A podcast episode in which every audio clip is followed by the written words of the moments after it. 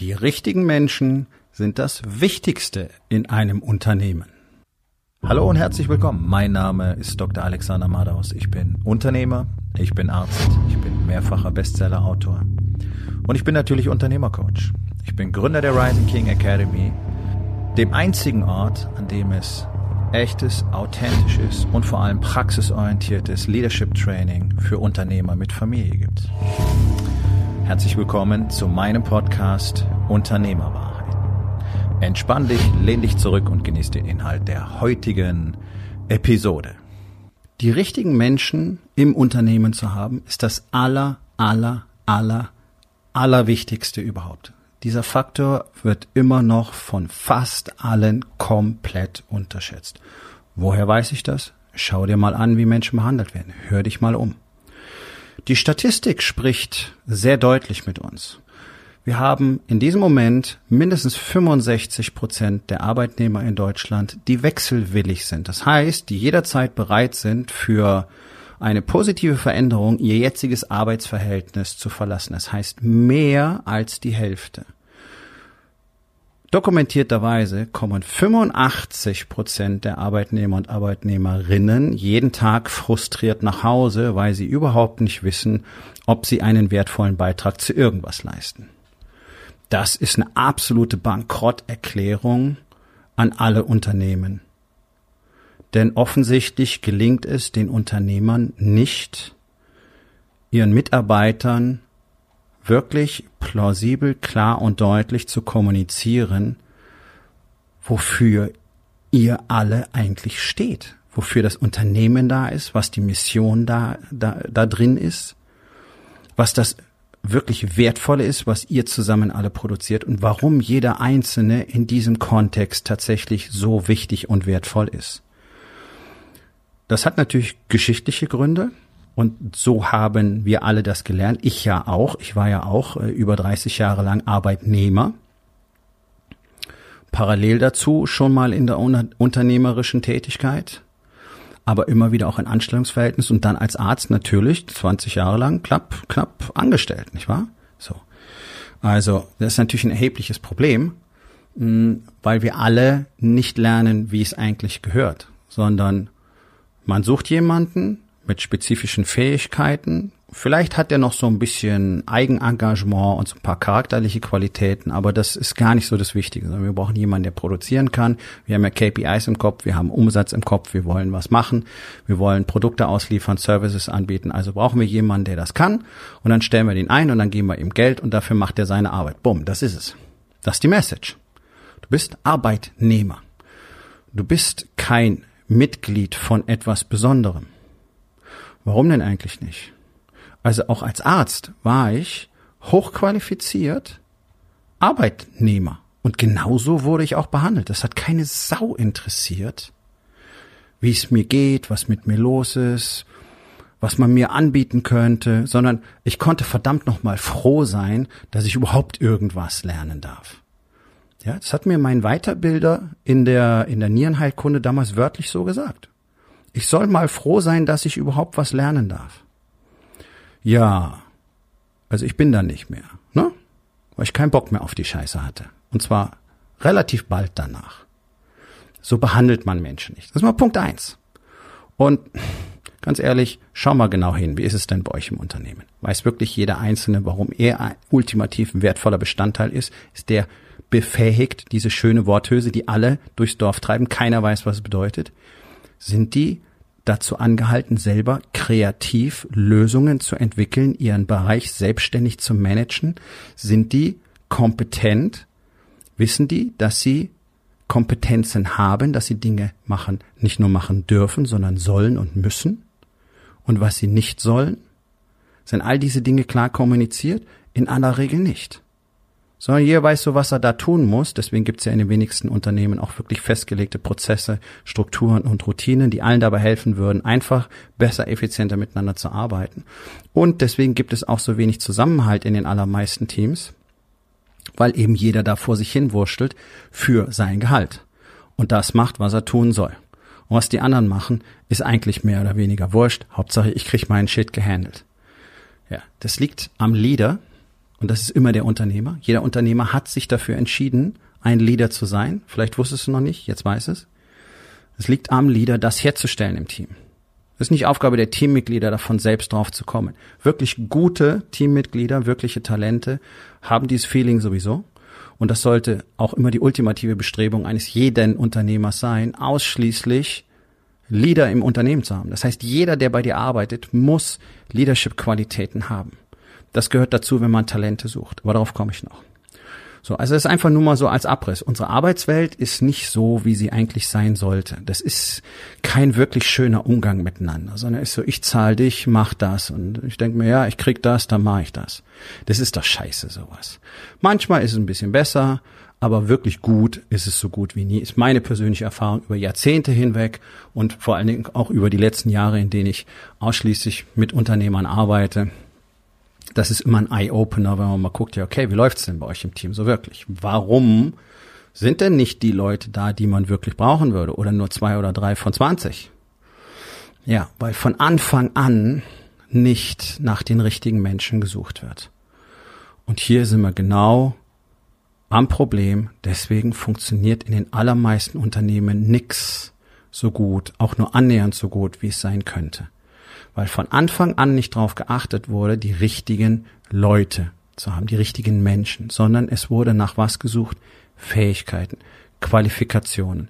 Ja, dann werden die Leute vielleicht durch das ein oder andere Planspiel gejagt und dann gibt's da irgendwelche äh, Fragenkomplexe, die sich irgendwelche HR-Typen ausgedacht haben. Manche davon sind ganz brauchbar, viele davon sind nicht brauchbar. Dann geht viel nach persönlichem Dünkel. So, was sagt mir meine Nase? Ja, wird so ein bisschen nach Sympathie eingestellt. Das funktioniert alles nicht. Aber im Schwerpunkt wird immer danach gesucht, kann der das, was wir brauchen? Ja, dann kann er das machen und dann werden unsere Umsätze sich so entwickeln im besten Fall. Das ist eine ganz, ganz, ganz, ganz, ganz schlechte Idee, so Menschen einzustellen. Und das ist ein Satz, den kennt auch fast jeder Unternehmer. Hire for attitude, not for knowledge.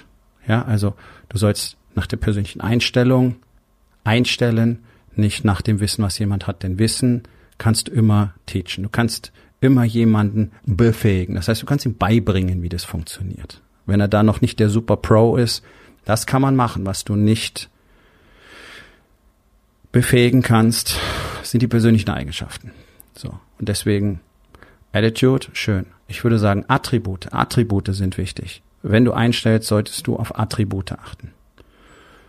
Nämlich zum Beispiel, wie Team fähig ist denn jemand wirklich? Hast du überhaupt einen Prozess in deinem Einstellungsverfahren, mit dem du diese Fähigkeit, hm, ich sag mal, abgreifen kannst, also womit du wirklich so einen Eindruck davon kriegst, wie das Ganze aussieht. Ist jemand bereit, in dem Team zu arbeiten? Ist jemand grundsätzlich kreativ? Ist jemand grundsätzlich bereit, selbst Verantwortung zu übernehmen? Und nicht einfach nur fragen, sind Sie bereit, Verantwortung zu übernehmen? Ja, okay, cool. Nee, da gibt's ein paar schöne Techniken dafür, da gibt's andere Möglichkeiten, das herauszukitzeln. Das heißt nicht, dass du jetzt eine Garantie hast, aber du wirst einen sehr guten Eindruck davon kriegen, welche Attribute jemand mitbringt. Und wenn er die richtigen Attribute hat, dass er in das Team passt. Dann solltest du ihn reinholen. Das nennt man Suche nach Talent. Und du solltest ausschließlich nach Talenten suchen, denn wenn du das nicht tust, wirst du früher oder später immer in massive Probleme in deinem Unternehmen kommen. Ihr werdet nicht wachsen können, ihr werdet eine Drehtür eingebaut haben, Leute kommen rein, Leute gehen wieder raus, sie sind unzufrieden, es funktioniert nicht, Fehlerquote ist hoch, Sales funktioniert nicht gut, Marketing funktioniert nicht gut, die Kommunikation zwischen den einzelnen Departments funktioniert nicht gut. Es ist einfach, du musst immer wieder reinspringen, es sind so viele Dinge, die davon abhängen, ob du die richtigen Leute dabei hast oder nicht. Und das ist der fundamentale Fehler, den wirklich fast alle, also wirklich knapp 100 Prozent falsch machen. Es sind ganz wenige Unternehmen, die das wirklich besser machen.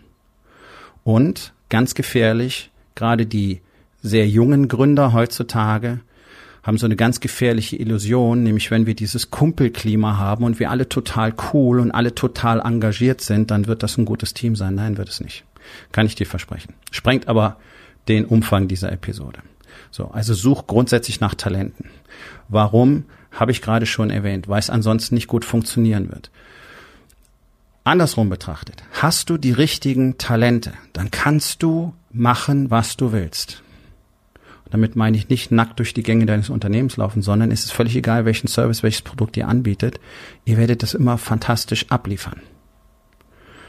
Das Ganze hat natürlich eine Einschränkung. Wenn du jetzt ein Team aus Software-Ingenieuren äh, hast, dann wirst du mit denen keine, äh, weiß ich nicht, schmiedeeisernen Geländer machen können. Oh, möglicherweise doch. Also wenn ihr das wolltet, könntet ihr das auch, denn es könntet ihr alles lernen. Wichtig ist, was im Team passiert. Und dazu gehörst du, natürlich. Du bist Teil des Teams. Das ist diese, ich fasse das immer gerne zusammen als die richtigen Leute im Bus. Was meine ich damit? Also es ist ganz einfach. Betrachte dein Unternehmen mal als Bus, als Reisebus. Du bist der Busfahrer. Normalerweise werden Leute eingestellt, um zu einem bestimmten Ziel zu reisen, nämlich bestimmte Zahlen abzuliefern, KPIs zu erfüllen, Umsatzziele und so weiter. Deswegen brauchen wir hier noch einen am Band und da noch einen im Sales, damit wir dieses Umsatzwachstum machen können. So. Das ist nicht das richtige Einstellungskriterium. Du möchtest nicht Leute, die wegen eines Reiseziels am Bus sind, sondern du möchtest Menschen, die in diesem Bus sind, weil die anderen Menschen dort sind. Ist ganz egal, wo ihr hinfahrt, denn ihr werdet zusammen immer die beste Zeit haben. Das ist ein sehr grobes Bild, aber es ist sehr eindrücklich. Ja, also hol dir nicht Leute, die nur für diese Destination da sind, sondern hol dir Leute, die einfach mit dir und den anderen zusammen unbedingt in diesem Bus sein wollen, weil es der coolste Bus auf der Welt ist. Und nicht, weil wir da hinfahren. Und dann änderst du nämlich die Destination. Das tun zwar sehr wenige Unternehmen, muss man aber immer wieder machen, weil sich einfach die Welt verändert, die Zeiten verändern sich, Technologien verändern sich, wir müssen Dinge anders machen, wir müssen, wir müssen unsere Services anpassen, wir müssen unsere Produkte anpassen, wir müssen das, was dazugehört, anpassen, unsere Kommunikation und so weiter. Also ohne konstanten Wandel gibt's ja kein dauerhaft erfolgreiches Unternehmen.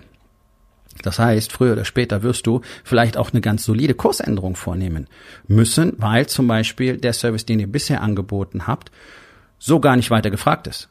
Also müsst ihr jetzt anfangen, etwas anderes zu tun. Klassisches Beispiel, Blockbuster versus Netflix. Netflix hat erkannt, dass die Leute etwas anderes wollen, als DVDs zugeschickt zu bekommen. Was erstmal das Geschäftsmodell von Netflix war, zu dem sich Blockbuster auch entwickelt hatte. Also die hatten sowohl die Stores als auch die Möglichkeit, dir die DVDs nach Hause schicken zu lassen. Netflix hat das von Anfang an besser gemacht als Blockbuster und haben gleichzeitig angefangen, ihre Streaming-Sparte aufzubauen. Das heißt, die haben sich selber kannibalisiert. Das ist die Bereitschaft zum Zielwechsel, die ich meine. Ja, Blockbuster gibt's nicht mehr. Netflix, naja, ist der fünftgrößte Filmproduzent in Hollywood mittlerweile. Guck den Börsenkurs an. Das ist die Essenz. Ich will Leute haben, die mit mir fahren wollen und nicht Leute, die sagen, oh, was, jetzt fahren wir woanders hin. Nee, das finde ich doof, das will ich nicht.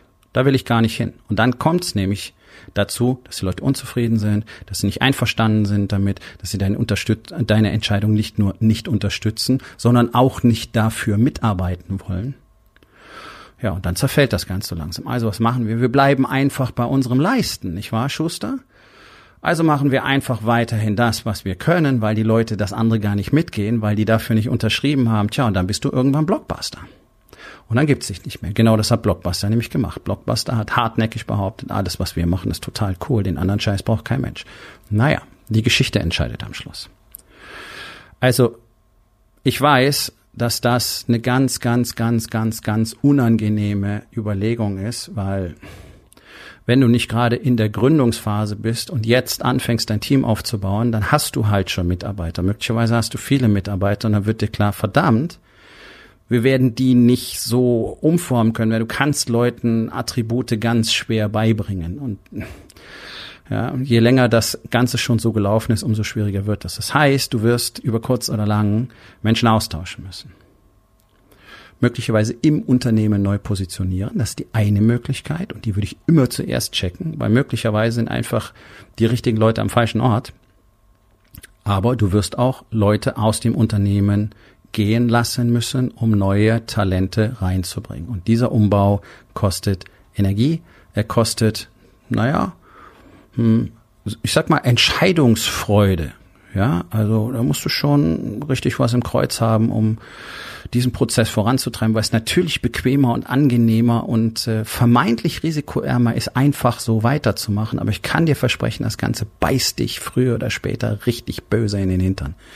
Das zeigt einfach die Geschichte der letzten 70 Jahre, die Wirtschaftsgeschichte, nicht wahr? Ähm, und du musst für so einen Umbau zu einem Team aus echten Talenten festhalten, im Schnitt sicherlich fünf bis sechs Jahre rechnen. Im gleichen Zeitraum musst du andere bedeutende Veränderungen in deinem Unternehmen auch machen, in allen Bereichen. Ähm, da gibt's so viele Dinge, die in Deutschland einfach Unternehmer nicht auf dem Schirm haben, weil sie einfach normalerweise nicht zu dem gehört, gehören, was eben über Unternehmertum zu lernen ist. Ja, und wenn ich, wenn, wenn dir, ich gebe dir ein einfaches Beispiel. Also die komplette Vernachlässigung vom Marketing zum Beispiel. Und wenn dir ein Unternehmercoach sagt, Marketing ist keine Unternehmeraufgabe, dann hat er dich einfach belogen. Möglicherweise, weil er es selber nicht besser weiß. Das will ich gar nicht in Frage stellen.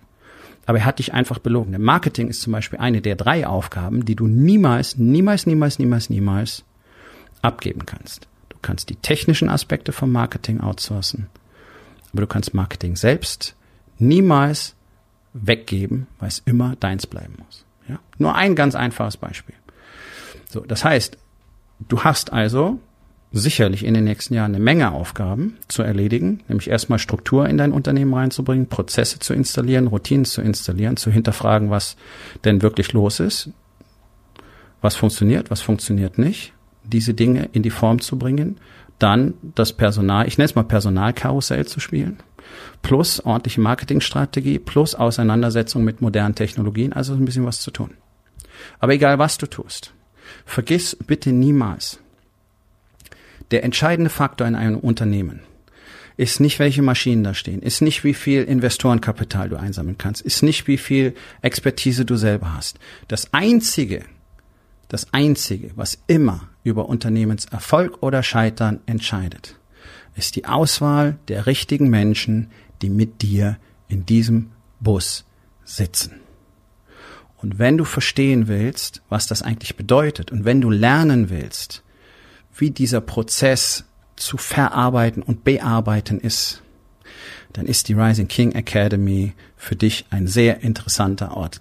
Denn genau diese Dinge trainiere ich dort täglich mit Unternehmern und noch so viel mehr. Du wirst kein umfassenderes, mehr in die Tiefe gehendes Programm im deutschsprachigen Raum finden, als das der Rising King Academy. So, und jetzt mach dir mal Gedanken drüber warum denn eigentlich alle zusammen in diesem Bus sein sollten. Das heißt, was ist denn, was sind denn deine Kernwerte, was ist denn deine Vision? Denn das ist es, was die richtigen Leute anzieht. Aber das ist ein Thema für einen anderen Tag. Das war's mit der heutigen Episode. Ich freue mich über jeden, der zugehört hat und ich freue mich ganz besonders darüber, wenn du mir auf iTunes eine Bewertung und vielleicht sogar eine Rezension hinterlässt, wenn dir der Content gefallen hat, denn das hilft auch anderen dabei, diesen Content zu finden, damit sie auch davon profitieren können. Und miteinander ist genau das, was wir unbedingt lernen müssen. Und ich würde mich natürlich freuen, wenn du vielleicht in eins meiner Bücher reinschaust. Du wirst dort sehr viel Wert für dich finden. Und wenn es dir gefallen hat, hinterlass mir auch da auf Amazon bitte eine Bewertung und sag's doch einfach weiter, dass dir dieser Podcast gefallen hat und empfehle ihn deinen Freunden. Ich wünsche dir einen erfolgreichen Tag.